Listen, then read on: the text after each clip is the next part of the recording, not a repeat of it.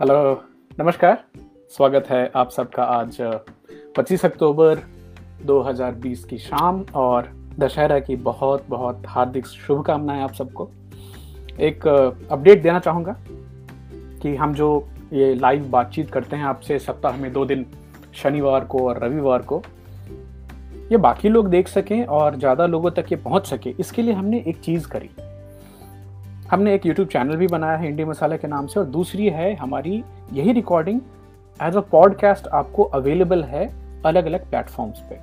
तो जैसे आप जहाँ पॉडकास्ट अपना सुनना चाहते हैं एप्पल आई पे सुन रहे हो, कि स्पॉटिफाई पे सुन रहे हो, कि गूगल पॉडकास्ट पे सुन रहे हो। अभी एक छोटी सी अपडेट है कि गाना जो कि भारतीय म्यूज़िक ऐप है, और आप सबको गाना पता होगा, जो स्पॉटिफाई आने के पहले काफ़ी पॉपुलर भी था यहाँ इंडिया में। तो अभी गाना ऐप के ऊपर में भी इंडी मसाला पॉडकास्ट अवेलेबल है। तो आप में से जो भी लोग या तो पुरानी टॉक्स को सुनना चाहें, या फिर जो वीडियो में ज्वाइन नहीं कर पाते हैं, वो भी इंडी मसाला करके सर्च कर सकते हैं। गाना पे या स्पॉटिफाई पे या एप्पल पे, और आपको कुल एक तिरपन एपिसोड्स मिलेंगे हमारी वार्तालाप के, हमारी बातचीत के। तो कुछ अच्छा लगता है, कुछ आप सीखते हैं और जो आप खुद पे लागू करते हैं और अगर फ़ायदा होता है तो अपने फ्रेंड्स और फैमिली में भी शेयर करें। तो ये एक छोटी सी रिक्वेस्ट थी आप सबसे। आज जो हमने टॉपिक है, ली, ये थोड़ी कॉम्प्लेक्स है। डिफ़िकल्ट इसलिए कि हम डायबिटीज़ जानते हैं कि भारत में बहुत ही प्रेवलेंट बीमारी है। बहुत सारे लोग डायबिटीज़ से अफेक्टेड हैं। हमने इंसुलिन की बात सुनी। लेकिन फैट जो वसा है और जो इंसुलिन रेसिस्टेंस है, इसका कनेक्शन क्या है? और किस तरह से ये डायबिटीज़ को और खाली डायबिटीज़ नहीं, और बहुत सारी बीमारियों को कैसे इम्पैक्ट करता है, इसके ऊपर बहुत फैंटास्टिक रिसर्च हुई है और एक डॉक्टर साहब हैं डॉक्टर बेंजामिन बिकमन नाम है उनका। Professor of physiology and developmental biology हैं ब्रिघम यंग यूनिवर्सिटी यूएसए में। उनकी जो रिसर्च है, उनकी जो किताब है, उसके ऊपर में हम कुछ बात करेंगे। हालाँकि उन्होंने एक बहुत इंटरेस्टिंग सी किताब लिखी। किताब का नाम है वाई वी गेट सिक हम बीमार क्यों होते हैं? तो काफ़ी इंटरेस्टिंग लगी मुझे। मैंने थोड़ी डीप डाइव की और थोड़ा रिसर्च करके निकाला है। तो डॉक्टर बेंजामिन बिकमन साहब का कहना है कि डायबिटीज़ है या जो मोटापा है ओबेसिटी है, ये दो बड़े ही कॉमन लक्षण हैं एक बड़ी प्रॉब्लम के। और ये बड़ी प्रॉब्लम कौन सी है? द बड़ी प्रॉब्लम है इंसुलिन रेसिस्टेंस की। अब मुझे बायोलॉजी स्टूडेंट होने के हिसाब से, थोड़ी जागरूक होने के हिसाब से, फिर भी इंसुलिन रेसिस्टेंस नाम की चीज़ है, ये तो पता थी।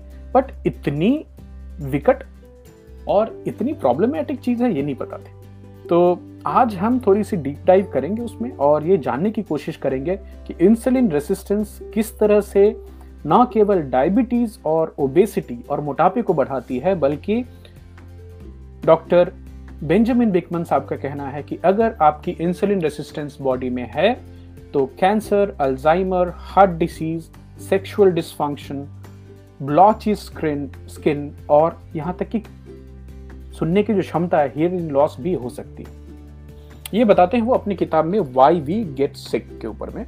और जो डॉक्टर बेंजामिन बिकमन है, उन्होंने अपना पूरा जीवन, उनकी एक लैब भी है पूरा जीवन लगा दिया उन्होंने इस चीज़ को रिसर्च करने में कि हमारी जो बॉडी की जो मेटाबॉलिज्म है, किस तरह से हम चीज़ों को पचाते हैं, किस तरह से चीज़ों को खाने के बाद अपनी बॉडी में सिमिलेट करते हैं, इसी के रिसर्च के ऊपर में उन्होंने पूरा अपना समय और जीवन लगाया है। प्रणाम पापा happy Navratri to you also तो एक नई जो कॉन्सेप्ट वो लेके आए हैं कि जो फैट सेल हैं हमारे शरीर में, और फैट सेल आपको कहाँ मिलते हैं? तो जो मोटे लोग हमको मालूम है कि फैट सेल आ, और जैसे भी हमारा वज़न बढ़ता है तो आपके पेट के इर्द गिर्द अगर आप पकड़ के देखें तो आपको पता चलेगा कि ये कितनी ये जो जो पकड़ने में आ रही है वो एडिपोज फैट कितना फैट जमा हो रहा है आपके ऊपर में। तो जैसे जैसे आप कॉर्नर की तरफ़ जाएँगे तो कम होता जाएगा और जैसे जैसे पेट के सामने आएँगे तो आपको पता चलेगा कि कितनी फैट जमा हो रही है। अभी डॉक्टर बेंजामिन बिकमन साहब का कहना है कि फैट सेल जो है, जो एक अद्भुत सा काम करते हैं, फैंटास्टिक काम करते हैं, वो है कि वो बहुत सारे हार्मोन बनाते हैं हमारी बॉडी। मतलब जिसके बाद आगे हम और बात करेंगे, लेकिन फैट सेल अगर बीच में है तो एक तरफ़ डायबिटीज़ है, एक तरफ़ ओबेसिटी है, और ये तीनों का कनेक्शन है। तो फैट सेल, डायबिटीज़ और ओबेसिटी का क्या कनेक्शन है, हम इसके ऊपर में ही आज थोड़ी डीप डाइव करने जा रहे हैं। तो बेसिकली सबसे पहले ये समझते कि फैट सेल हैं क्या और हमारी बॉडी में करते क्या है। तो जैसे अलग अलग तरह की कोशिकाएँ होती हैं, वसा की कोशिकाएँ हैं फैट सेल कोशिकाएँ हैं एडिपोज टिश्यूज बोलते हैं उनको। मोटा मोटा ये समझा जाता है कि वो एनर्जी के भंडार हैं और एक तरह से आप बोलिए कि शरीर अपने हिसाब से वहाँ डिपॉजिट करता है और बैंक के जैसे जब भी ज़रूरत होती तो निकाल लेते हैं। ये बहुत ही सिंपल समझ है। अब थोड़ी डीपर समझ ये है कि जैसे आपकी बॉडी में इंसुलिन के लेवल बढ़ते हैं तो फैट सेल जो है वो पॉजिटिव गेन के हिसाब से रहते हैं। तभी जब भी आपके बॉडी में इंसुलिन के लेवल बढ़े तो वो ग्लूकोज को एनर्जी को स्टोर करना चालू कर लेते हैं। लेकिन जब भी आपके शरीर में इंसुलिन के लेवल कम होते हैं तो एक नेगेटिव स्टेट होती है और फैट सेल से एनर्जी रिलीज़ होती है। लेकिन याद रखिएगा फैट सेल से एनर्जी रिलीज़ होने के लिए इंसुलिन का लेवल कम होना ज़रूरी है। दुख की बात यह है कि आज की हमारी लाइफस्टाइल में, आज की व्यवस्था में हमारे शरीर में इंसुलिन के लेवल कम होते ही नहीं है।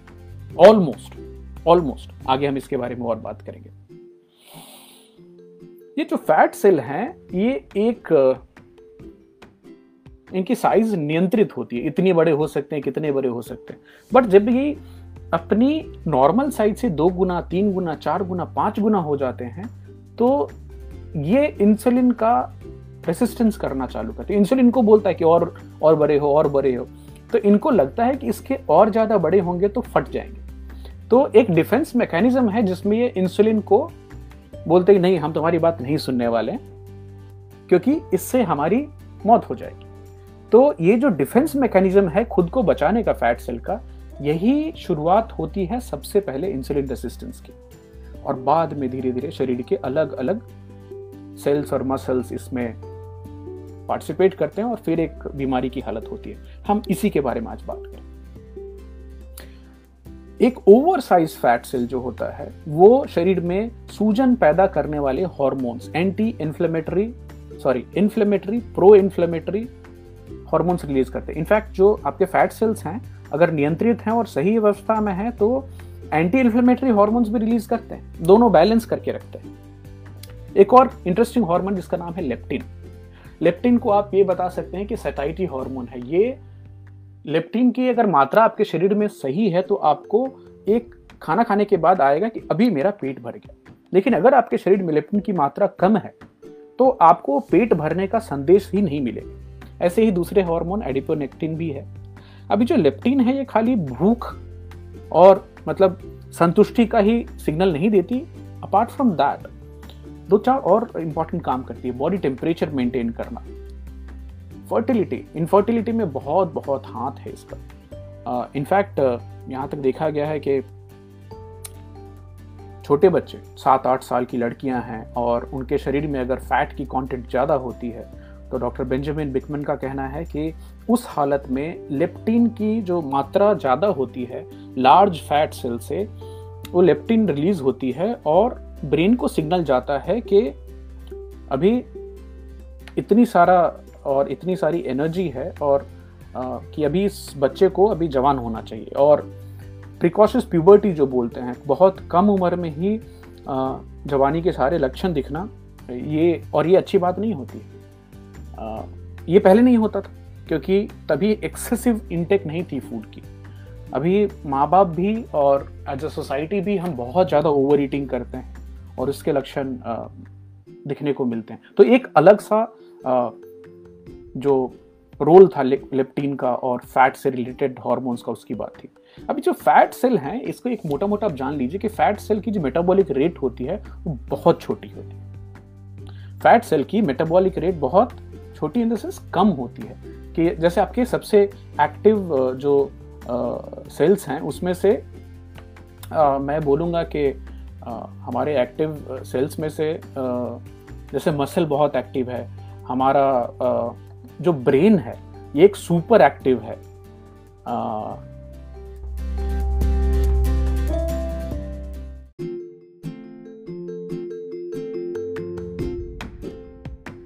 जैसे अगर आप देखने जाए मोटे मोटे कि अगर रेस्टिंग स्टेज में भी आपका जो दिमाग है, जो मस्तिष्क है, ये सब, शरीर में सबसे ज़्यादा एनर्जी कंज्यूम करता है, सबसे ज़्यादा ग्लूकोज जिसको चाहिए, आप सो रहे होंगे तो भी बहुत सारी एनर्जी कंज्यूम करता है। तो फैट सेल में एनर्जी कंजम्पशन जो है मेटाबॉलिज्म है, वो कम होती है।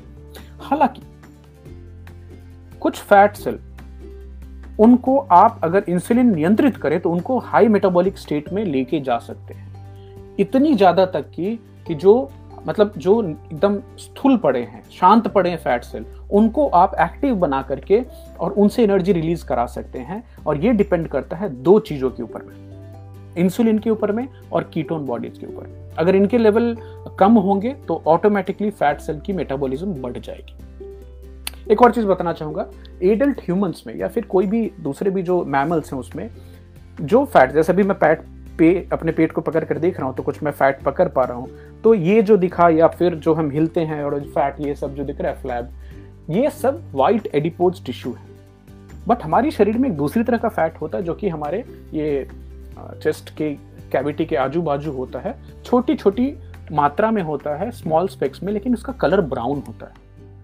अभी ये बड़ी कमाल की चीज़ है कि वाइट जो फैट सेल्स हैं उनमें मेटाबॉलिज्म बहुत कम होती है, लेकिन ब्राउन वाले जो फैट सेल्स हैं, उनमें मेटाबॉलिज्म बहुत ज़्यादा होती है। और ये जो आपकी चेस्ट कैविटी के आजू तो आपके दिल, फेफड़ा, सब इंपॉर्टेंट ऑर्गन्स यही है ना आपके। तो इसको गर्म रखने के लिए वो ब्राउन फैट सेल्स बहुत ज़्यादा रेट से ग्लूकोज बर्न करते हैं कि वो गर्मी बनी रहे। इंसिडेंटली और ये बहुत ही इंटरेस्टिंग बात बताते हैं डॉक्टर बेंजामिन बिकमैन की, अगर आपने इंटरमीडियंट फास्टिंग से और लो कार्बोहाइड्रेट खाना खाने से अपने शरीर में एक ऐसी स्थिति लाई कि आपकी बॉडी में कीटोन के लेवल बढ़ गए और इंसुलिन के लेवल कम हो गए। तो उस समय में जो व्हाइट फैट है, जो कि जमा है, वो भी स्टार्ट करता है बिहेव करने एक ब्राउन फैट के जैसे। मतलब वो एनर्जी देना चालू करता है और आज के दिन में, आज के समय में हमारे बॉडी के लिए, हमारे शरीर के लिए बहुत बहुत इंपॉर्टेंट ये बहुत सारी बीमारियों से हमें बचा सकती है। तो अभी तक अगर आपने किसी को देखा कि कोई डॉक्टर के पास गए कि डॉक्टर साहब बहुत मोटे हो गए हैं और मोटापा बढ़ गई है तो कुछ उपाय बताइए। तो एकदम सिंपल सा उपाय बताते थे कि एक काम कीजिए, आप खाना कम खाइए और एक्सरसाइज ज़्यादा कीजिए। कुछ लोग सुंदर रहने के लिए भी ये करते हैं कि कम खाते हैं और एक्सरसाइज ज़्यादा करते हैं। बट जो मोटे हो रहे हैं और वो अगर इस चीज़ को मानकर चले तो फेलियर के चांसेस बहुत ज़्यादा होते हैं। तो ये जो पुराना कॉन्सेप्ट था कैलोरी रिस्ट्रिक्शन का कि calorie in calorie out manage कर लिया तो आपको कुछ तकलीफ़ नहीं होगी। डॉक्टर बेंजामिन बेकमन साहब का कहना है कि ये बड़े फेलियर की बात है।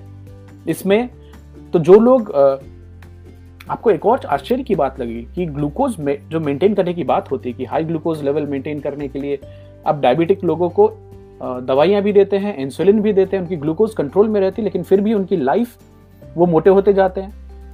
वो बीमार होते जाते और हम आगे उसके बारे में बात करेंगे। तो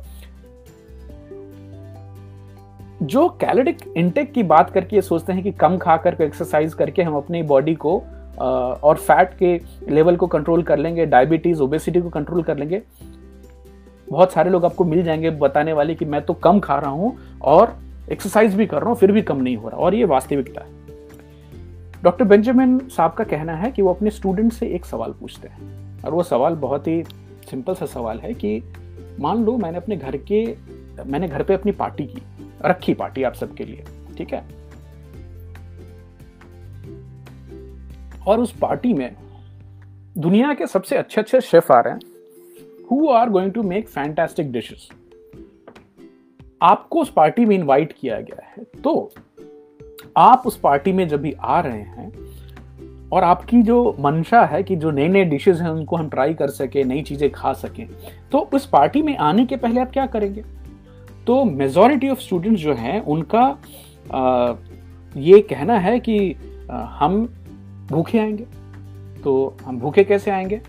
तो हम क्या करेंगे? आ, दो चीज़ें करेंगे। हम एक तो फास्टिंग करेंगे और दूसरा एक्सरसाइज करके आएँगे। तो क्या होगा? अगर फास्टिंग करें और बहुत सारे एक्सरसाइज करें तो फिर आप भूखे आएँगे। और भूख पे नियंत्रण कर पाना। और भूख आपको लगी है और आप खाना ना खाएँ, ये बहुत कम लोग कर पाते हैं। ये सुपर ह्यूमन पावर है। भूख अक्सर जीत जाती है। तो यही लोग बहुत सारा स्ट्रगल करते हैं कि वज़न कम हो गया, फिर वज़न बढ़ गया यो यो किधर, ऊपर नीचा ऊपर नीचा चलता रहता है। तो ये कैलोरिफिक कैलोरिक डेफिसिट जो है ना कि मैं कम कैलोरीज लूँगा, ज़्यादा बर्न कर लूँगा तो मेरा वेट नियंत्रण ऐसे काम नहीं होता। ये दो चीज़ों की बात कहते हैं। एक तो है कि आपका जो फैट सेल्स जो हैं, जो इंडोक्राइन काम करते हैं इंडोक्राइन क्या शरीर के अंदर में कुछ हार्मोन रिलीज़ करना। इसको आप ख्याल रखिए इंसुलिन का ख्याल रखिए। एक और चीज़, बहुत ही रिमार्केबल चीज़ है जिसको जानकर मुझे एक बहुत बहुत आई ओपनिंग सा लगा है कि आप किसी भी फैट सेल को मोटा नहीं कर सकते, बड़ा नहीं कर सकते, जब तक आपके शरीर में इंसुलिन के लेवल हाई ना हो। मैं वापस रिपीट करूँगा। आपके फैट सेल दो गुने, तीन गुने, चार गुने मोटे नहीं हो सकते जब तक आपके शरीर में इंसुलिन का, आपके क्या, मेरे शरीर में इंसुलिन का लेवल ज़्यादा ना हो। लेकिन आप फैट सेल को छोटा कर सकते हैं, अगर इंसुलिन के लेवल कम हो तो। ये डायरेक्ट कोरिलेशन है कि आपके शरीर में इंसुलिन जितना ज़्यादा रहेगा, उतने ज़्यादा फैट सेल्स की साइज़ बढ़ती रहेगी। और फैट सेल की साइज़ बढ़ना अच्छी बात है, बुरी बात हम आगे देख रहे हैं। तो डॉक्टर बेंजामिन बिकमन का कहना है कि दो लेवल पे हमें कंट्रोल की बात करनी और सोचनी है। पहला है इंसुलिन कंट्रोल बॉडी में रखना, जो कि इंडोक्राइन पार्ट है। दूसरा है, पहले तो आप इंसुलिन कंट्रोल पे ध्यान दीजिए। ये कंट्रोल नियंत्रण हो गया है, उसके बाद हम जाएँगे देखने की खाने में क्या करना है कैलोरीज कैसे कम करने हैं। अगर इससे नियंत्रण ना होता है तो। खाली आप खाने को नियंत्रण करके और इंसुलिन आपकी एकदम पीक पे रहे, ज़रूरत से ज़्यादा बॉडी में आप एक बैलेंस नहीं ला सकते। तो थोड़ा भी हमें समझने की ज़रूरत है कि ज़्यादा साइंस में नहीं जाएँगे कि जो इंसुलिन है, ये मोटा मोटा अगर हम साधारण भाषा में बताना चाहें किसी को इंसुलिन जो है, ये करती क्या है? तो देखिए, ये इंसुलिन है एक छोटा सा हार्मोन होता है स्मॉल हार्मोन ये रिलीज़ होता है पैनक्रियाज से।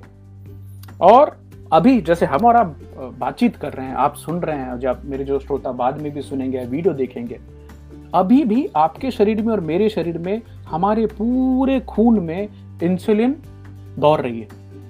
और अगर आप टाइप वन डायबिटिक नहीं है तो आपके शरीर में इंसुलिन नहीं बन भी रही। तो हम हमेशा ही इंसुलिन बनाते रहते हैं और उसका इस्तेमाल करते रहते हैं। इंसुलिन करता क्या है? जैसे ही आपकी बॉडी में आपने कुछ खाया खासकर कार्बोहाइड्रेट्स ग्लूकोज के रिचेस्ट सोर्स कार्बोहाइड्रेट्स होते हैं, चीनी होती है। आपने जैसे कुछ कार्ब खाए, चीनी खाई, आपकी बॉडी में इंसुलिन के लेवल बढ़ते, पहले ग्लूकोज बढ़ता है। और ग्लूकोज के लेवल ब्लड में इतने बढ़े कि उसको नियंत्रित करने के लिए फिर बॉडी रिलीज़ करती है इंसुलिन को। तो ग्लूकोज स्पाइक क्विक होता है और उतनी जल्दी नीचे आता है, लेकिन इंसुलिन धीरे धीरे होता है, लेकिन धीरे धीरे नीचे आता है। जो लोग एम करते हैं कंटिन्यूस ग्लूकोज मॉनिटरिंग अभी एबट कंपनी और बाकी कंपनीज़ ने ऐसे डिवाइसेस बनाए रखे हैं, जो आप अपने आर्म्स पे पहन सकते हैं और खासकर डायबिटिक लोगों या फिर हेल्थ कॉन्शियस लोग अपनी स्पाइक चेक करने के लिए करते हैं कि इंसुलिन कैसे। और देखिए, एक हाइपरग्लाइसीमिया हम क्या बोलते हैं कि आपके शरीर में अगर जो ग्लूकोज की मात्रा है वो 100 200 इससे ज़्यादा बढ़ जाए, और ये बढ़ेगी कैसे हाइपरग्लाइसीमिया ग्लूकोज आपके शरीर में 100 200 या 300 क्यों होगा? कुछ कुछ लोग बताते हैं मेरे से, उनका चीनी 400 निकला। बड़ी खतरनाक हालत है ये। और ये क्लियर कट साइन है दो चीज़ों की। या तो आपके शरीर से बनने वाला इंसुलिन काम नहीं कर रहा है, या फिर आपका शरीर इंसुलिन नहीं बना रहा ठीक है? ये दो चीज़ें। इंसुलिन नहीं बनाना शरीर का टाइप वन डायबिटीज़ है। इंसुलिन है और काम नहीं कर रहा है ये टाइप टू डायबिटीज़ है। ज़्यादा खतरनाक टाइप टू डायबिटीज़ है। टाइप वन वालों को तो आप इंसुलिन के इंजेक्शन देते हैं तो लाइफ टाइम वो रह सकते हैं। लेकिन टाइप टू वाले के लिए बहुत बहुत ज़्यादा खतरा होता है बाकी चीज़ों से। तो जैसे बॉडी में और ब्लड में ग्लूकोज बहुत ज़्यादा बढ़ी तो इंसुलिन क्या करता है? ये सारे दरवाजे खोलता है। और ग्लूकोज जो खून में है, वहाँ से हमारे मसल्स में चला जाता है। अभी मसल क्यों? क्योंकि आपके पूरे बॉडी में ग्लूकोज का सबसे मेन कंजम्पशन जो इस्तेमाल करना वो मसल्स करते हैं। तो अभी जब आप एक्सरसाइज करेंगे आप इमीडिएटली अपने बॉडी के ग्लूकोज को नियंत्रित कर पाएँगे कम कर पाएँगे। मसल्स क्यों? क्योंकि बाई मास अगर देखें तो हमारी पूरी बॉडी में बाकी सब आ, कोशिकाओं को मिला लें मसल्स हमारी बॉडी में ज़्यादा होते हैं और ये ज़्यादा ग्लूकोज कंजम्पशन भी करते हैं। एक तरह से ग्लूकोज सिंक है। आप इनको मतलब आप एक्सरसाइज करने जाए बहुत सारी ग्लूकोज आप कंज्यूम कर पाएँगे। हालाँकि ब्रेन की मेटाबॉलिक रेट बहुत ज़्यादा होती है वो मसल से भी ज़्यादा ग्लूकोज को पचाती है और यूज़ करती है। एक एक कोशिका आपके शरीर में जितनी भी है आ, हम बात कर चुके हैं एक 53 ट्रिलियन तिरपन खरब कोशिकाएँ जो आपके शरीर के अंदर में हैं वो तिरपन खरब कोशिकाओं में हर एक कोशिका के ऊपर every cell has insulin receptor चाहे कि फैट का सेल हो कि बोन हो कि मसल्स हो कि ब्रेन का सेल हो सब में इंसुलिन रिसेप्टर है और इंसुलिन हर जगह एक ही काम नहीं करता। जो जो डिफरेंट डिफरेंट सेल्स हैं उनके हिसाब से उनका काम करता है। इंसुलिन का हमारे शरीर के बनने में एना, एनाबोलिज्म जिसको बोलते हैं दो चीज़ें होती है बनना और टूटना। दोनों नेचुरल है दोनों बैलेंस बना रहता है तो हम आप ठीक रहते हैं नॉर्मल हालत में रहते हैं। अगर बहुत ज़्यादा क्षय होने लग जाए और बनना कम हो तब बीमार होते हैं। बहुत ज़्यादा बन रहा है और कम नहीं हो रहा तो कैंसर की हालत हो जाती है। तो ये जो एनाबॉलिक और कैटाबॉलिक बैलेंस है, यही नॉर्मल लाइफ है, जिसको हम हेल्थ भी बोल सकते हैं। इस इंसुलिन इसमें एक बहुत सेंट्रल रोल पैदा करते हैं रोल खेलते हैं। लेकिन पूरी मानवता के लिए सारे जानवरों के लिए अगर सर्वाइव करना है तो इंसुलिन के बिना सर्वाइवल पॉसिबल नहीं है। बहुत एक सेंट्रल हार्मोन है हमारे लॉन्जिविटी के लिए, हमारे लाइफ के लिए। इंसुलिन रेसिस्टेंस कभी होगी, जब ही हमारे शरीर में इंसुलिन के लेवल्स ज़्यादा हैं कंटिन्यूसली और बहुत बहुत ज़्यादा मतलब फिजियोलॉजिकल लेवल से बहुत ज़्यादा, तब जाकर के आपको एक इंसुलिन रेसिस्टेंस की बात आएगी। अब ये कॉमन क्यों हो गया है? क्योंकि हम बहुत ज़्यादा ओवर ईटिंग कर रहे हैं। और कार्बोहाइड्रेट कंजम्पशन भी बहुत बहुत ज़्यादा है। पहले हमारे जो पूर्वज थे, यही कुछ दो, तीन सौ साल पहले बहुत ही शिकार करना है हार्ड वर्क करना, खेत में भी काम करना तो फ़िज़िकल लेबर बहुत था। और उसके हिसाब से जो हमारी डाइट थी, वो इतनी carbohydrate rich sugar rich fat rich नहीं थी तो उसके हिसाब से बॉडी खुद को मैनेज कर पाती थी। अभी क्या हो रहा है? हमारी ओवर ईटिंग और बहुत हाई कैलोरिक डाइट खाने से हमारे शरीर में इतनी ज़्यादा फैट जमा हो रही है, इतनी ज़्यादा एनर्जी जमा हो रही है जो कि हम बर्न ही नहीं कर पा रहे तो एक जो एनाबोलिज्म है, जो बनना है, वो ज़्यादा हो रहा है, टूटना बहुत कम होता जा रहा है। और ये जो बैलेंस आपकी बॉडी का जाएगा एनाबोलिज्म और कैटाबोलिज्म का तो हेल्थ अच्छी नहीं हो सकती। जो लोग 16, 18, 20 घंटे 24 घंटे की फास्टिंग करते हैं वो अपनी बॉडी को एक विंडो देते हैं जहाँ पे ये बनाना बनाना बनाना थोड़ी देर के लिए रुके और एक एक विचार एक विराम आए एक स्टॉप आए जहाँ पे बॉडी अपने जो कमज़ोर सेल्स हैं अपने जो कोशिकाओं के अंदर में जो कमज़ोर मसल्स हैं उनको छांट पाए काट पाए और फिर नया बेटर बना पाए। लेकिन उसके लिए बॉडी को एक आराम चाहिए होगा। जब तक वो आराम नहीं मिलेगा तो आगे तो काम नहीं हो पाएगा। तो अभी देखिए मसल्स में जो इंसुलिन रेसिस्टेंस होता है एक्सक्यूज मी तो जैसे हम फास्टिंग की बात कर रहे थे तो फास्टिंग में क्या हो रहा है कि आपके शरीर अपने कमज़ोर कोशिकाओं को मार कर साफ़ करके, मारना भी नहीं बोलूँगा, बोलूँ उसको चाट, काटना, छांटना प्रून करना, एक अच्छे माली की तरह, जो कि पौधे को सही समय पे जो सरने वाली डालियाँ होती हैं, जो सरने वाले पत्ते होते हैं, उनको हटाना, तभी और थोड़ी प्रूनिंग की भी करना कि तभी जाके वो ग्रोथ हो पाएगा। अभी आप बॉडी को अगर वो विराम ही ना दे, आपके बॉडी में हमेशा इंसुलिन के लेवल बढ़े रहे, चढ़े रहे तो फिर क्या होगा? धीरे धीरे जो सेल है, वो इंसुलिन को रिस्पॉन्ड करना बंद कर देती है। तो अब क्या करें आप? बहुत सारा कार्बोहाइड्रेट्स खाएँ, बहुत सारी चीनी खाएँ और हमें ये भी सिखाया जाता है, डॉक्टर सिखाते हैं और अलग अलग हेल्थ एजेंसी सिखाती है कि हर दो दो घंटे में थोड़ा थोड़ा खाते रहो। अब नतीजा इसका ये है कि हर दो घंटे में आप खाएँगे कार्बोहाइड्रेट्स खाएँगे, चीनी खाएँगे, दाल खाएँगे दाल नहीं, चावल खाएँगे गेहूँ खाएँगे ब्रेड लेंगे और ग्लूकोज आपकी फट से अप होगी। ग्लूकोज के अप होने के बाद इंसुलिन भी अप होगा। सुबह उठने से लेकर आपने खाना चालू कर दिया और सोने जाने के समय तक खाना चालू रहता है और नतीजा यह है कि आपके शरीर में और मेरे शरीर में इंसुलिन के लेवल्स हमेशा ज़रूरत से ज़्यादा रहते हैं हाई रहते हैं। तो चाहे आप जितना भी खा रहे हैं, ये और एक और चीज़ है, इसमें एक लोग बोलते हैं कि नहीं नहीं, मैं तो हेल्दी चीज़ खाता हूँ। ये बात जान लीजिए कि आप जंक फ़ूड खा रहे हैं कि हेल्दी फ़ूड खा रहे हैं। अगर आप कार्बोहाइड्रेट्स खा रहे हैं आपके शरीर में ग्लूकोज की स्पाइक हो रही है, आपके शरीर में साथ के साथ इंसुलिन की स्पाइक हो रही है। तो सबसे पहली चेक करने की चीज़ है जो बेंजामिन डॉक्टर बेंजामिन बेकमन साहब के कहना है कि चेक द आप कितना कार्बोहाइड्रेट्स कंज्यूम कर रहे हैं, आप कितनी शुगर खा रहे हैं, इसको देखिए। अभी उनसे ये भी पूछा गया कि अगर साधारण भाषा में समझाना चाहें कि इंसुलिन रेसिस्टेंस होती क्या है तो उनका बोलना है कि दुनिया में प्रेवलेंट सबसे बड़ा हेल्थ डिसऑर्डर है। और अमेरिका की डेटा के हिसाब से वहाँ पे 88 प्रतिशत लोगों को पोटेंशियल है कि उनका इंसुलिन रेसिस्टेंस हो चुका है। अमेरिका से भी खराब हालत मिडिल स्टर्न कंट्रीज़ की है मिडिल ईस्ट में, जो कि आप शेख लोगों का है, जहाँ पे बहुत मोटापा देखेंगे आप। साथ में नॉर्थ अफ्रीका में बहुत ज़्यादा देखा गया है और उसके थोड़े अमेरिका के नीचे और पीछे हैं।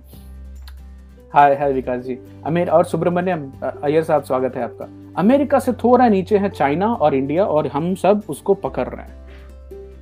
तो पहले जो एक वेस्टर्न डाइट थी जिसमें बहुत ज़्यादा कार्बोहाइड्रेट होता था, बहुत ज़्यादा चीनी होती थी, अभी वो वेस्टर्न डाइट ना होकर के यूनिवर्सल डाइट हो गई, हर जगह आपको खाने में वही चीज़ें मिलती तो जैसे पहले हमने बताया कि ग्लूकोज फट से चढ़ती है, फट से नीचे आती है, लेकिन इंसुलिन स्लोली रिलीज़ होती है और स्लोली नीचे आती है। और जो इंसुलिन का पाइलअप है, जमा होना हमारे आपके शरीर में है, ये धीरे धीरे धीरे धीरे हमें नुकसान पहुंचाना चालू करता है। तो बेंजामिन बिकमन साहब का कहना है कि अभी डॉक्टर्स को, हेल्थ एजेंसीज को सबको ये जागरूकता लानी है कि खाली ग्लूकोज लेवल चेक करके नहीं छोड़ देना है। अभी चेक ये करना है कि आपके शरीर में इंसुलिन कितनी है। आपका ग्लूकोज नॉर्मल हो सकता है, बट आपके शरीर में इंसुलिन बहुत ज़्यादा मात्रा में हो सकती है पाइलट और दुर्भाग्यवश अभी के जो टाइप टू डायबिटीज़ मैनेजमेंट में क्या किया जाता है कि अगर बॉडी में ग्लूकोज बढ़ रहे हैं, उसको नियंत्रित करने के लिए दो चीज़ें। या तो ऐसी दवाई दो कि इंसुलिन बॉडी ज़्यादा बनाए और इंसुलिन बढ़ेगी शरीर में, और भी नहीं तो ऊपर से इंसुलिन दीजिए। तो एक इतनी ज़्यादा लेवल तक इंसुलिन हो रही है डॉक्टर बिकमन साहब के हिसाब से, और ग्लूकोज जो आपका नियंत्रण में है, लेकिन ग्लूकोज नियंत्रण होने के बाद भी जो पेशेंट डायबिटीज़ के मरीज़ हैं, जो दवाइयाँ ले रहे हैं, जो इंसुलिन ले रहे हैं, वो ज़्यादा मोटे होते जा रहे वो ज़्यादा बीमार होते जा रहे और उतनी ही जल्दी मर भी रहे हैं। टाइप टू डायबिटीज़ में आपका ग्लूकोज नियंत्रण में है, फिर भी हाइपर इंसुलिन रेसिस्टेंस की वजह से इंसुलिन की बहुत ज़्यादा मात्रा होने की वजह से अल्जाइमर दिमाग से रिलेटेड जो यादाश्त जाने की बीमारी है, वो दो गुना बढ़ जाती है। हार्ट डिसीज के चांसेस तीन गुना बढ़ जाते हैं, कैंसर के चांसेस दो गुना बढ़ जाते हैं। तो प्रॉब्लम, डॉक्टर बेंजामिन बिकमन साहब का कहना है कि प्रॉब्लम ग्लूकोज नहीं है, प्रॉब्लम है ज़्यादा लेवल इंसुलिन का होना। और ये बात मेरे लिए एक बड़ी शानदार आई ओपनिंग बात निकली। तो कुछ लोग बोल सकते हैं कि ठीक है, मैं तो डायबिटिक नहीं हूँ तो मुझे इंसुलिन रेसिस्टेंस से क्या? नहीं। एक आर्टिकल की, उन्होंने कोट की, बेंजामिन बिकमन साहब ने, उन्होंने बोला कि ज़्यादा इंसुलिन बॉडी में होने से खाली डायबिटीज़ का नहीं इरेक्टाइल डिसफंक्शन भी होता है। कैसे? उसकी बात। तो आर्टिकल में पूछा गया है कि is erectile dysfunction a sign of insulin resistance in men अभी कारण क्या है? हमारी आपकी जो आर्टरीज हैं कैपिलरीज हैं, जो खून ले जाती हैं पूरे बॉडी में, उनमें भी इंसुलिन रिसेप्टर्स हैं, वो भी सेल्स हैं, और वहाँ पे इंसुलिन क्या काम करती है? बॉडी को बोलती है, वैसोडाइलेशन करो। धमनियों को खोलिए जिससे कि खून जा सके और प्रवाह बढ़ सके ब्लड का। लेकिन,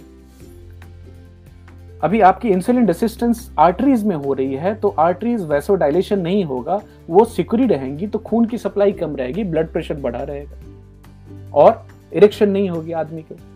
तो बेंजामिन साहब का कहना है कि अगर कोई बंदा इरेक्टाइल डिस्फंक्शन लेकर के डॉक्टर के पास पहुँचता है और उसकी ब्लड प्रेशर ज़्यादा है तो पहले डॉक्टर को उसके इंसुलिन सेंसिटिविटी को नियंत्रण में लाना है इंसुलिन कम करना है। इंसुलिन कम होगी बॉडी की और इंसुलिन लेवल कम होगी सेंसिटिविटी बढ़ेगी तो वैसोडाइलेशन होगी और इरेक्टाइल डिस्फंक्शन और ब्लड प्रेशर अपने आप कंट्रोल में आ जाएँगे। ये नई थ्योरी औरतों में उन्होंने बताया कि एक जो सबसे कॉमन इनफर्टिलिटी का कारण औरतों में आज देखा जाता है, वो है PCO D polycystic PCOS polycystic ovarian syndrome अब ये क्लियर कट एक मेटाबॉलिक बीमारी है जिसमें इंसुलिन रेसिस्टेंस की वजह से ये देखने में आती है।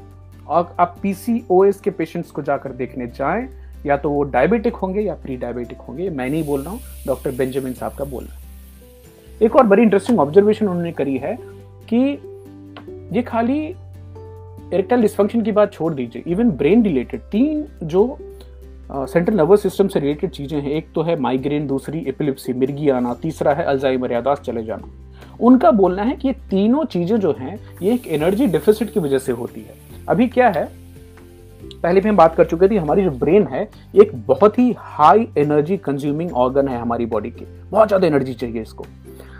अब हम जिस तरह से इवॉल्व हुए हैं, अब देखिए हम सो रहे हैं, तभी हमारी ब्रेन बहुत सारा एनर्जी इस्तेमाल करती है। जिस तरह से हमारी इवोल्यूशन हुई है, उसके हिसाब से और कार्बोहाइड्रेट्स इतने हमारे खाने में आ गए हैं कि अभी हमारी brain hundred percent glucose dependent है एनर्जी के लिए। मतलब हम कभी किटोसिस के लेवल में आते ही नहीं है, क्योंकि हम कंटिन्यूसली खाते रहते हैं तो ग्लूकोज हमेशा ब्रेन को मिलती रहती है।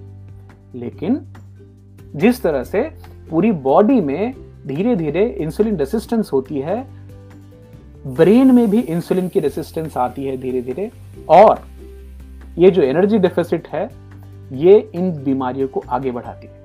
इसको सब्सटेंशिएट करने के लिए उन्होंने एक छोटा सा एग्ज़ाम्पल और एक काफ़ी पुरानी डेटा है। 1920 में बहुत सारे माइग्रेन पेशेंट्स को लेकर के कुछ न्यूरोलॉजिस्ट ने ये स्टडी की थी जिसमें कि उनके कार्बोहाइड्रेट कंजम्पशन को कम किया गया और उनको हाई फैट डाइट के ऊपर में रखा गया। यकीन मानिए मेजॉरिटी ऑफ़ लोगों में माइग्रेन के सिम्टम्स चले गए। क्यों? क्योंकि जब भी उन्होंने कार्बोहाइड्रेट्स कम किए तो धीरे धीरे उनकी बॉडी कीटोसिस की हालत में आई और ब्रेन को कीटोन से एनर्जी मिलना चालू हुई। अभी भी अभी भी जो माइग्रेन से अफेक्टेड लोग हैं, वो कार्बोहाइड्रेट्स की मात्रा अपने डाइट में कम करें और इंसुलिन की जो रेसिस्टेंस है, उसको धीरे धीरे नियंत्रण में लाएँ तो या तो मेजोरिटी लोगों में माइग्रेन गायब हो जाती है, या जिन लोगों में रहती भी है तो वन टेंथ मान लीजिए, उनके एक मित्र हैं जो उनके साथ काम करते हैं प्रोफेसर है वो भी, जिनको महीने में दो बार माइग्रेन के अटैक्स हुआ करती थी। डॉक्टर बेंजामिन बिकमैन का बोलना है कि just by cutting on carb उनके मित्र को भी साल में शायद एक दो बार होती है माइग्रेन की अटैक तो बहुत डीप बात है। और रिसर्च का सब्जेक्ट है, लेकिन जो जानकारी निकल के आई है मेरे लिए बहुत बहुत शानदार निकली। राजीव जी लिख रहे हैं how will know the level of insulin बहुत बहुत अच्छी बात है। गुड क्वेश्चन हम आ रहे हैं उसके ऊपर में। अभी जो इंसुलिन रेसिस्टेंस है ये बॉडी में होता क्यों है? मतलब हमारी शरीर तो बहुत ही आई वुड से स्मार्ट है। बहुत ही uh, इतने हज़ारों साल से लाखों साल से हम चले आ रहे हैं। तो इंसुलिन रेसिस्टेंस जो है ये एक तरह से बॉडी की सर्वाइवल मैकेनिज्म है। इसको थोड़ा ध्यान से समझिएगा। मैंने पहले बताया था कि इंसुलिन के लेवल हाई होने पे ही इंसुलिन के लेवल बढ़ने पे ही हमारी फैट सेल की साइज़ बढ़ती है। लेकिन हमारे फैट सेल की लिमिट है। कितना बड़ा होगा? अच्छा एक और चीज़ ना फैट सेल इतना से लेके इतना इतना इतना बड़ा हो जाता है। आप जितने लोग, मोटे लोग हैं, उनके देखिए। ऐसा नहीं कि उनके शरीर में फैट के सेल बढ़ रहे हैं दुगुना हो रहे हैं। नहीं। फैट सेल की मात्रा संख्या जो है, वो निश्चित है, लेकिन उसकी साइज़ बढ़ती जाती है।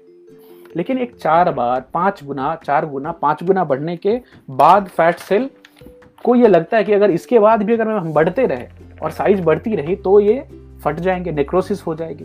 तो उस समय खुद को बचाने के लिए फैट सेल क्या करता है? इंसुलिन की बात सुनना मना कर देता है कि नहीं जाइए, हम आपकी बात नहीं सुनेंगे, क्योंकि इससे क्या होगा?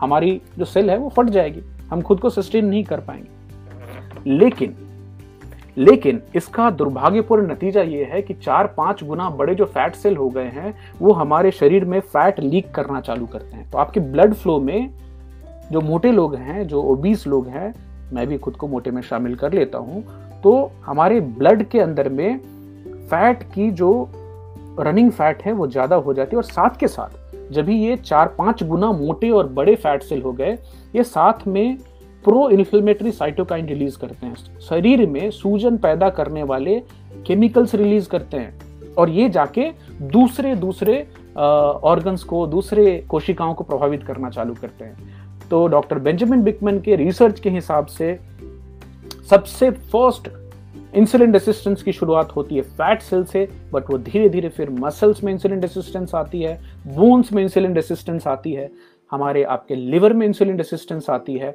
और लिवर में इंसुलिन रेसिस्टेंस होने का मतलब है डिसलिपिडीमिया जहाँ पे आपके शरीर में ट्राइग्लिसराइड्स के लेवल बढ़ते हैं हाई डेंसिटी लिपोप्रोटीन एच के लेवल्स कम होते हैं, बहुत सारे अथेरोजेनिक कंपाउंड रिलीज़ होते हैं। अथेरोजेनिक मतलब जो कि आपकी कोश जो धमनियाँ हैं, जो आर्टरीज हैं, उनको हार्ड बनाए।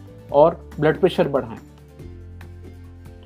तो जैसे पहले उन्होंने शुरुआत में बताया कि ये पूरा जो मिला जुला है ना इफ़ेक्ट ये हाई इंसुलिन रेसिस्टेंस की वजह से बॉडी में ज़्यादा इंसुलिन होने का। तो जैसे राजीव जी ने पूछा कि कैसे पता चलेगा कि हमारे शरीर में इंसुलिन कितना है तो इंसुलिन के टेस्ट आते हैं, हालाँकि बहुत ही एक सिंपल दो तीन चीज़ें उन्होंने बताई है कि अगर आपके पेट में खासकर बेली फैट जो है, अगर आपको पेट को देख के लग रहा है कि जितना होना चाहिए उससे ज़्यादा मोटा है और ज़्यादा फैट है, और साथ के साथ अगर आपकी ब्लड प्रेशर बढ़ी हुई है तो ऑलमोस्ट गारंटी के साथ बोलते हैं कि आपको इंसुलिन रेसिस्टेंस के लक्षण हैं। दूसरा थोड़ी चिंताजनक बात मेरे लिए भी है, स्किन टैग्स जिन लोगों को है, जो हमारे यहाँ जिसको अहिला बोलते हैं, जो कि आपके बगल में छोटे छोटे मस्से, ये एक एक दो इधर भी हो जाते हैं। स्किन टैग्स होना, ये भी एक लक्षण है, एक बॉडी बता रही है कि आपके शरीर में इंसुलिन की लेवल बहुत ज़्यादा है ज़रूरत से। आपको अभी अपने कार्बोहाइड्रेट शुगर नियंत्रण करना है, खाना कम खाना है, शरीर को ज़्यादा इंसुलिन का जो लेवल हाई है, उसको धीरे धीरे नीचे लेके आना। एक और चीज़, राजीव जी, ध्यान दीजिएगा जिन लोगों के शरीर में इंसुलिन की लेवल बहुत ज़्यादा होती है अच्छा एक और चीज़ याद रखिए, वो डायबिटिक नहीं हो सकते हैं। उनका ग्लूकोज भी कंट्रोल में हो सकता है, लेकिन उनका इंसुलिन का लेवल बढ़ा हुआ है। तो गर्दन के पीछे के हिस्से में या फिर बाजू में, यहाँ पे स्किन का कलर ज़्यादा डीप हो जाना। अभी ये जो, यहाँ की जो कलर है, और पीछे अगर काला हो, कुछ लोग आप देखेंगे ना, उनके पीठ पे और कंधे की तरफ़ ज़्यादा काला रहता है। उस हालत को एकेंथोसिस निग्रिकंस बोलते हैं। ये बीमारी नहीं है, ये एक तरह से डार्कर स्किन होना कारण बहुत सिंपल है। जब भी आपकी इंसुलिन के लेवल बॉडी में ज़्यादा होती है, दो चीज़ें हैं। अब जैसे मुझे ये जो है साइड में ये एक दो दिख जाती है, ये क्या हो रहा है? ये किरेटिनोसाइट्स हैं, जो हमारे स्किन जो नॉर्मल फ्लैट होनी चाहिए बट शरीर में इंसुलिन के लेवल ज़्यादा होने की वजह से शरीर उसको ये प्रोलिफरेट होने को बोल रहा है कि ये बढ़ो बढ़ो और बढ़ो। और उसी तरह से जो डार्कर स्किन हो जाती है इंसुलिन ज़्यादा बॉडी में होने की वजह से, वो मेलानोसाइट्स हैं, जो कि हम कोई कोई काला क्यों है और कोई गोरा क्यों है, वो मेलानो मेलेंस पे डिपेंड करता है। और आप देखेंगे जिनके मेलानोसाइट्स नहीं होते हैं तो उनकी स्किन पूरी सफ़ेद हो जाती है, वो मेलानिन नहीं है उनके बॉडी में। तो डरा नहीं रहा हूँ। ये बहुत स्ट्रॉन्ग एविडेंस है कि अगर आपको स्किन स्किन टैग्स हैं, अहिला जिसको बोलते हैं, अगर आपके जो चमड़े काले पड़ रहे हैं गर्दन के आजू बाजू में और आप साथ में मोटे हैं और आप ब्लड प्रेशर भी है आपको हाई तो बहुत बहुत चांस है कि आपको इंसुलिन रेसिस्टेंस ऑलरेडी आपकी बॉडी में सेट इन हो चुका है। कुछ लोगों को बहुत ज़्यादा डार्क सर्कल्स भी आते हैं। वो भी एक हाई मेलेटोनिन सेक्रेशन की वजह से होता है। थकान की वजह से भी होता है डिहाइड्रेशन से भी होता है। मुझे ये बात जानकर बहुत बहुत इंटरेस्टिंग लगा कि आप डायबिटिक ना होते हुए भी आप हाई इंसुलिन वाले बॉडी हो सकते हैं और आपकी बॉडी धीरे धीरे इंसुलिन रेसिस्टेंस में जाती है। हम इससे बचने के उपाय में आएँगे। अगले वीक जब भी हम इस बीच में और रिसर्च करेंगे। बट मोटा मोटा जो आज की टॉक में आप सबको विदा लेने से पहले एक बताना चाहूँगा कि कार्बोहाइड्रेट जो हमारे खाने में बहुत ज़्यादा हो गई है, उसको नियंत्रित करना ज़रूरी है। मोटा मोटा जो चावल है, गेहूँ है, चीनी है बहुत ज़्यादा, उसको नियंत्रित करना ज़रूरी है। इंटरमीडियंट फास्टिंग अगर कर पाएँ, ये डॉक्टर बेंजामिन बिकमैन का भी बोलना है कि शरीर को वो जो एक 18-20 घंटे का विंडो बिना खाने का जो है, वो ग्लूकोज कम होगी शरीर में। तो धीरे धीरे इंसुलिन की लेवल कम होगी। और फिर जाकर शरीर अपने फैट रिसोर्सेज को यूज़ कर पाएगी। तो आपकी जो फैट के सेल्स हैं, वो उस हालत तक ना पहुँच पाए कि जो वो फैट लीक करना चालू करें, वो प्रो इन्फ्लेमेटरी साइटोकाइंस लीक करना चालू करें और आपके पूरे शरीर में heart disease cancer Alzheimer epilepsy erectile dysfunction इन सब चीज़ों को बढ़ाएँ। तो वार्निंग बेल। जाग जाइए। सवेरा शुरुआत हो जाएगी और और भी डीप डाइव करेंगे इसके ऊपर में। और इंसुलिन रेसिस्टेंस से खुद को हेल्दी लाइफस्टाइल के थ्रू कैसे बचाया जा सकता है, उसके ऊपर आएँगे। बट आज की बात में मोटा मोटा एक चीज़ जो मुझे समझ में आई कि कम खाएँगे और एक्सरसाइज करेंगे तो अपने आप को हम नियंत्रित कर लेंगे। आपको इंसुलिन रेसिस्टेंस की फैक्टर जो इंडोक्राइन फैक्टर उसके ऊपर सोचना पड़ेगा। कार्बोहाइड्रेट्स कितना कंज्यूम हो रहा है, इसके ऊपर गंभीरता से सोचने की बात है। और कुछ जो कमेंट आ रहे हैं, हम देख लेते हैं। अभिषेक सवर्ण जी बोले skin dark due to exposure of sunlight जी, बिल्कुल सनलाइट एक्सपोजर दूसरी चीज़ है। हम क्या बात कर रहे थे कि आपकी पूरी बॉडी का कलर एक जैसा हो और खाली गर्दन के पीछे का हिस्सा। पीठ पे एक आप कुछ लोगों को देखेंगे कि काला हो जाता है वो स्किन और थोड़ा वो रुखरा भी रहता है। वो एकेंथोसिस निग्रिकन्स है मतलब शरीर में इंसुलिन के लेवल्स ज़्यादा होने की वजह से एक हाइपर प्लॉरिफिलेशन है। बहुत ज़्यादा, ज़रूरत से ज़्यादा बन रहा है वो। ये वार्निंग साइंस है। तो आप लोग भी थोड़ा डीप डाइव करें इंसुलिन रेसिस्टेंस के ऊपर में और हम फिर वापस मिलेंगे नेक्स्ट वीक में, जिसके ऊपर में हम इससे बचने की बातें करेंगे। बट अभी मोटा मोटा याद रखिए कार्बोहाइड्रेट शुगर कंट्रोल में लाएँ, जितनी फास्टिंग कर सकते हैं, करें। ये जो जनरेशन है हमारी, और इतनी सारी बीमारियाँ हैं, ये ओवर ईटिंग की वजह से हैं, जिसमें हम बहुत ज़्यादा फ्राइड चीज़ें खाते हैं, बहुत मीठी चीज़ें खाते हैं, और बहुत ज़्यादा मात्रा और संख्या दोनों, मात्रा और इंटरवल दो घंटे में, तीन घंटे में माँ बाप तो बिल्कुल लगे रहते बच्चे के पीछे कि खाओ खाओ खाओ। और वही जाकर बाद में हमारे लिए जानलेवा साबित होती है।